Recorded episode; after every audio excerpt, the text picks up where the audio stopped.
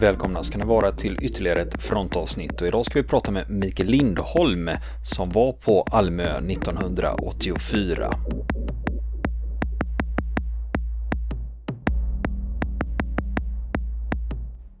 Och nu ska Mikael Lindholm få fortsätta berätta sin historia om sina upplevelser på Almö 1984. När det händer så händer det så snabbt har man konstaterat det här dygnet. Så det är bättre att vara ute på ett postställe. Så jag fixar lite där och lånar en gammal sovsäck och lite och lägger mig en skreva bakom poststället. Och eh, somnar ju ovaggad där med en hand på k-pisten, har eh, handmikrotelefonen till radion instoppad under utanför örat i pälsmössan mot örat så att jag ska vakna om någon ropar på oss. Eh, så där ligger jag och sover tre kvart ungefär till eh, eh 22.45 har jag för mig. Eh, då blir jag väckt av posten, soldaten A, som säger löjtnant vakna, det är någonting i vattnet. Det ser ut som en cigarr. Eh, så jag får upp där och han ger mig bildförstärkaren och så tittar jag och så jag, ligger det ligger någon form av farkost alltså rakt framför oss, 75 max 100 meter ut. 4 meter lång kanske, 30-40 centimeter ovan vattenytan. Ger den, är den en mörk siluett det här då? Eller har den någon annan form av färg eller? Nej, den, den är inte helt mörk. Är den inte. Den är eh, sådär som jag minns det, nästan som lite ljusare än den mörka vattenytan. Och man ser den ju fantastiskt, alltså siluetten, det syns ju oerhört tydligt. Va? Men sen är det ju i bildförstärkare för det är ju fortfarande mörkt. Så att eh, det, det, blir ju lite konstiga men alltså om man tittar på kontrasten så, så känns det som den är lite ljusare än eh, eh mot vattenytan då får man se den. Den syns, syns oerhört tydligt. Och jag ritar av den. Och precis eh, när det där händer så, eller när jag ser det där så ropar de från nästa postställe norrut då, postställe 13 på telefonen eller de bara börjar prata där för vi har en sån där har den där på örat och säger att eh, det låter i terrängen, det låter som det är i terrängen mellan oss och er. Så att jag beordrar ju besätt eldställningarna där och så tänker jag, är det någon i terrängen då måste vi ha hit polis och hund. Så att eh, eh jag ropar på radion ner till kompanistaben att eh, vi behöver polis och hund. De hittar ju här nu, de har ju varit här så att de vet ju var postställena är och vi har skyltar ute vid den här strandvägen. Så att soldaterna kommer springande där och eh, granatgeväret är med. Och en ivrig granatgevärsgruppchef frågar om han ska landa eh, pansarspränggranat. Så han får uppgift att ladda pansarspränggranat och förbereda lys och så kommer poliserna. De var där av någon anledning som jag inte minns varför, men de var precis jämte där så de kommer precis efter soldaterna.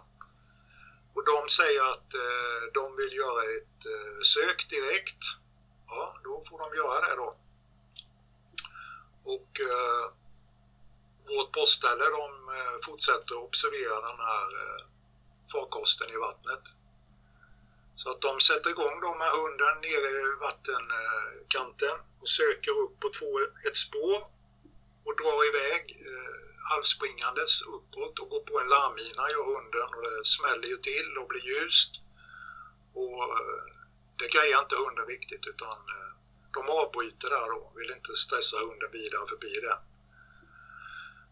Så de avbryter och ungefär samtidigt som de gör det då säger posten att eh, eh cigarren eller grejen i vattnet eh, dyker eller försvinner. Så jag tar bildförstärkaren där och kollar, jo då, den är ju borta. Så jag tänker att den kanske bara flyttat sig så att, eh, ja, jag tar granatgeväret där då.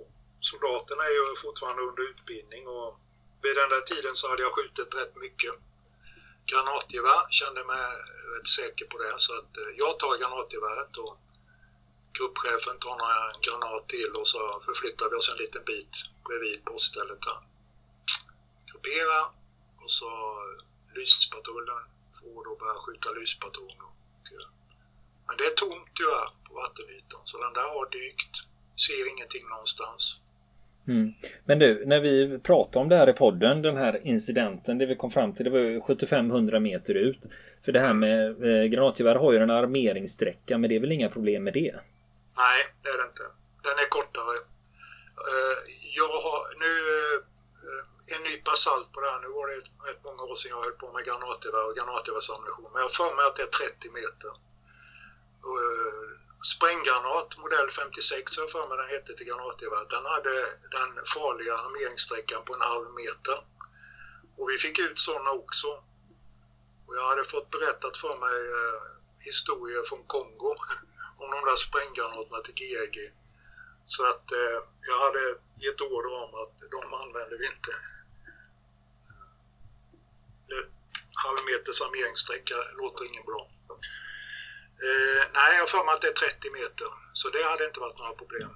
Ja, och sen också för de som inte är bekanta med granatgevär. Att eh, om du skulle göra en bedömning på om den, den sticker upp kanske 30 centimeter och eh, eh på 75-100 meters avstånd. Eh, hur sannolikt är det att du som erfaren granatgevärsskytt hade träffat? Ja, vad ska jag säga? 50 procent kanske knappt. Det, det, problemet är belysningen, alltså att det, det blir ojämn belysning med de här signal eller de här lyspatronerna. De lyser i sju sekunder och så har man två eh, signalpistoler så de växelskjuter. Va?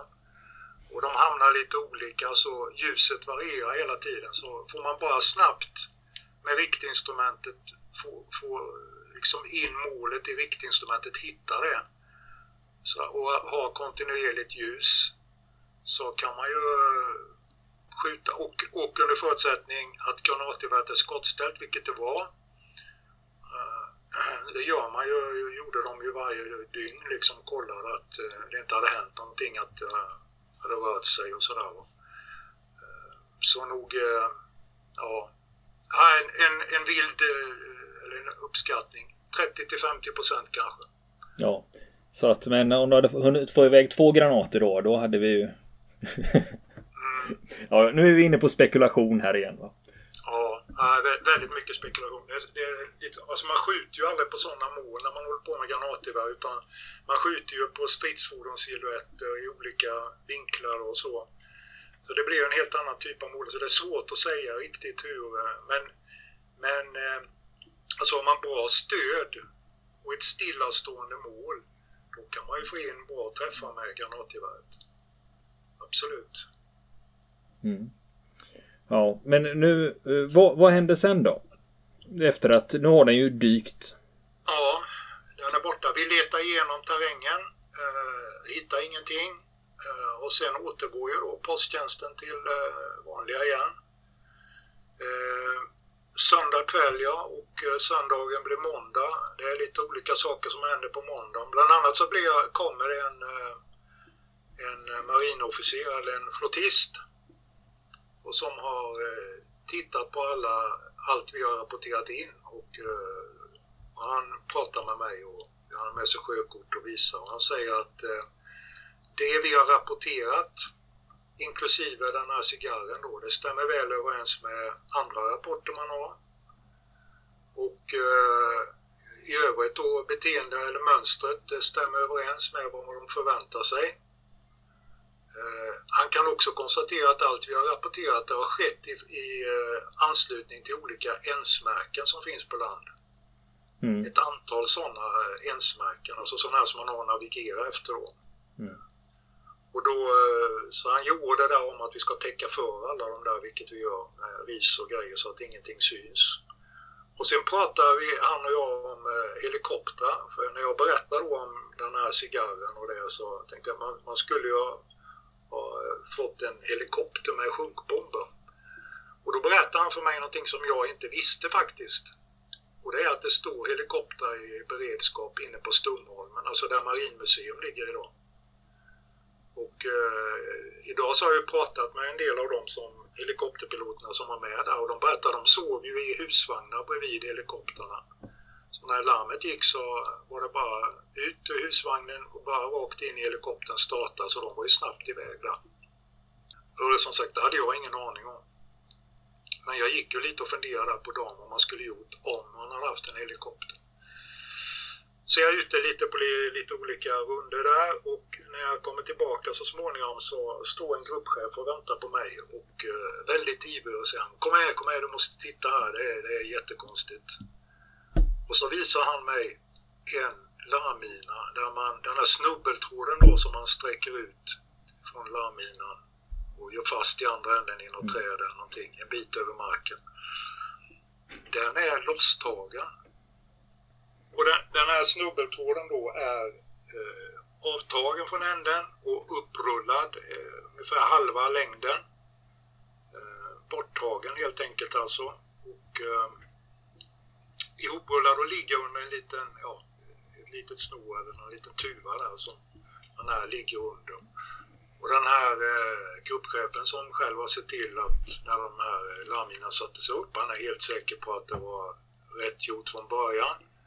Så eh, det märkliga är också då att eh, det här är ungefär på den platsen eller i det terrängpartiet som de eh, då på natten när de ringer till oss och säger att det låter som det är någon mellan oss och er i terrängen, mellan postställena. Och eh, hunden hade ju någon form av spår upp där i, i bland enbuskarna. Eh, märkligt, så var det, men eh, vi tätade till och fäste upp den där larmlinan. Mm. För, för, det är ju så att det är ju inte helt lätt att upptäcka en eh, larmina. Den är ju spänd med en mörkgrön snubbeltråd och det här måste ju ha skett under mörker. Ja, precis. Alltså det man gör är, man kallar, kallar ju det för minspö. Alltså man har en pinne och så har man en liten tunn tråd på. Eh, ner med någon, någon liten tyngd i eller någonting som man, man drar den framför sig så, så känner man direkt alltså om den stoppar upp då på, på någonting. Det är ett sätt att göra det. är så, mm. så vi lärde oss, eller som jag lärde mig en gång i tiden, mot sådana här trådminor. Men man ser ju den inte. Den är ju precis som du beskriver, har ju sån färg så den ska ju liksom döljas i terrängen. Mm. Och vad hände sen då? Ja, måndag är vi på. Så blev det ju då måndag kväll där och jag tar mig fram till poststället igen då för att tänka att jag ska lägga mig där och sova. Jag får besök av eh, Fänriken R som är eh, räknat från söder och är chef på det tredje, tredje posteringen uppåt som ligger på golfbanan då på Almö. Karlskrona Golfklubbs anläggning. Eh, han kommer med lite fika där och vi sitter bakom en bit in från poststället bakom. Och det spännande är att det är precis samma poster som det var kvällen förut som upptäckte cigarren i vattnet. Och när de nu tittar så är den tillbaka fast den ligger längre ut, den ligger 200 meter ut bedömt. Och vi är framme, både Fänrik R och jag, tittar i bilförstärkaren. Ja, visst den ligger där igen. Eh, så att eh, det blir samma sak. Eh, besätt delställningarna och nu kan jag då faktiskt genomföra den plan jag gick och funderade på hur jag skulle ha gjort natten innan om vi hade haft en helikopter. Tänker vi ska inte börja skjuta på den där förrän vi har en helikopter i luften som kan gå in och sjunkbomba då om vi, om vi skulle missa. Och så gäller det att ha kvar den där så länge som möjligt så att vi kan få helikoptern att gå till rätt ställe. Så vi vill liksom inte avslöja oss för tidigt heller då. Lite chansning så. Men eh, eh jag begär helikopter där och det går jättesnabbt. Det är en kall, klar kall eh, natt eller senkväll. Så vi hör när den där helikoptern startar borta i Karlskrona och ser den komma, ljusen då. Eh, och eh, helikopter någon i helikopterbesättningen och piloten eller vem det var som ropar upp då mig på vår frekvens. Så vi pratar med varandra och jag dirigerar direkt in honom. När det här händer, alltså när helikoptern då eh, startar eller är på väg så, så dyker den här farkosten igen. Eh, försvinner ner under vattenytan och jag, jag känner mig lite jag höll på att säga lycklig, men det är nog helt fel ord. Men jag känner att nu jävlar, nu har vi dem. Jag, jag känner att nu, nu, nu kommer vi att ta dem med hjälp av med helikopter och sjunkbomber. Alltså det är ju en rejäl laddning, 100 kilo kanske något sånt. Men när jag dirigerat in helikoptern där då så säger han att det går inte att fälla här, det är alldeles för grunt. Eh, de där eh, sjunkbomberna är då förinställda på vissa djup och det är vissa säkringar som måste gå. Eh, jag har fått berättat för mig någon gång vilka djup det handlar om och vilka, vilka djupt de ställde de där på men det, det kommer jag inte riktigt ihåg nu men i vilket fall så kunde de inte fälla dem där, då skulle de inte detonera och då hade vi fått blindgångar på botten.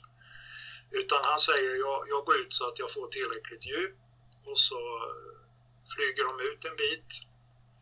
Eh, jag har nog räknat eh, cirka 1100 meter ost-sydost om platsen vi är och så kommer den farande där på den måste ju gå på en viss höjd för att inte få vattenuppkast som skadar den och en viss fart för att den ska köra ifrån vattenuppkasten. Så. Den kommer där och fäller tre sjunkbomber efter varandra. Och det är en jäkla smäll alltså. Hela berget där vi är skakar ju till och eh, stora vattenuppkast. Enorma vattenuppkast blir det. Så att eh, även att det är en bit bort så tänker jag att eh, ja, det avslutade vi nog det där kapitlet. Och sen så flyger eh, den där bort. Vi söker igenom terrängen och eh, ja, det händer inte mer där. Nästa dag, eh, sen då på tisdagen så blir det återigen eldförbud och vi, det blir genomsökning då av vattnet då.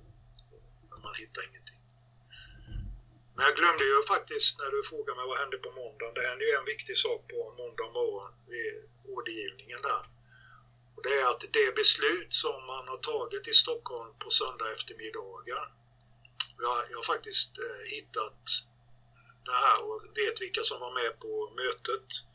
Från utrikesdepartementet och från försvarsdepartementet och från försvarsstaben. Alltså det var statssekreterarnivå och marinchef och Alltså att ta beslutet att rekommendera ÖB att ta beslutet att eh, tillämpa den här nionde paragrafen i IKFN-förordningen. Alltså att man, utländsk militär personal som påträffas bla bla bla säger vi har fientlig avsikt och vi får öppna eld utan föregående varning.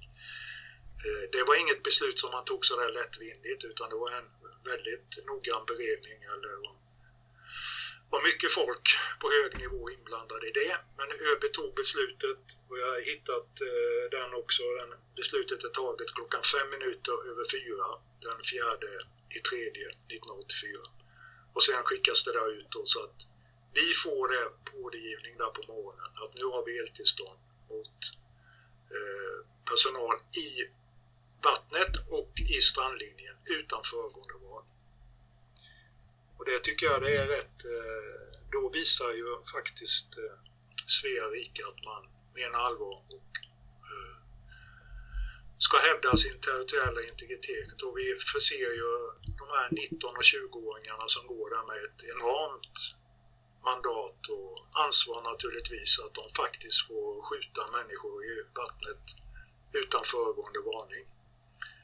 Det, det är inte många gånger. Jag vet egentligen inga mer. Jag vet inte om det har hänt några mer gånger men eh, det är, inte vanligt. Den saken är klar. Mm. Det hade ju också hänt på måndagen. Ja, men sen eh, för er del så blir det inte så mycket mer dramatik efter det här eller? Nej, och det är också intressant då. Det har vi ju resonerat om när vi har tittat på liksom hela händelseförloppet. Alltså det sista som vi eh, upplever det är den här cigarren i vattnet måndag kväll. Helikoptern som kommer in. Eh, sen händer ingenting eh, mer eh, på eh, vad det gäller fientlig aktivitet. Eh, torsdag så blev vi avlösta av ett kompani från eh, Eksjö och granatkastarkompaniet. Så det är eldledningsplutonen som avlöser vår pluton. Och eh, när jag pratar med dem, befälen där, så är deras minnesbild att de hade ingenting. De har inte skjutit någonting. De hade ingenting i det här området på de dygnen. De var sex dygn till och sen hävdes bevakningen. Och då blir ju min, eh, min slutsats som jag vill dra då, det är ju att den order vi fick där fredagen den andra i tredje utav eh, försvarsområdesbefälhavaren att hindra fienden att passera. Vi lyckades faktiskt med det, med de här värnpliktiga. Eller var de värnpliktiga framförallt som lyckades med det här.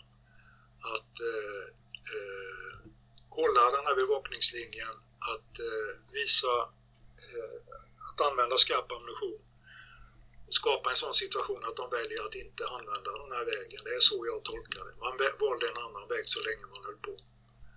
Så eh, med viss stolthet eh, och allas vägnar så kan jag konstatera att vi löste uppgiften. Vi fick dem att sluta passera Almö. Det var ett bra avslut faktiskt. ja. Men eh, om du ser tillbaka till de här händelserna idag. Jag förstår att du säger ju att det här är de mest dramatiska dygnen i hela ditt liv. Hur ser du på det idag? Ja, jag tänker väl så här att jag är ändå eh, glad över att ödet förde mig till Almö och att jag fick vara med på det här, eh, uppleva det här. Både som människa och som eh, yrkesman.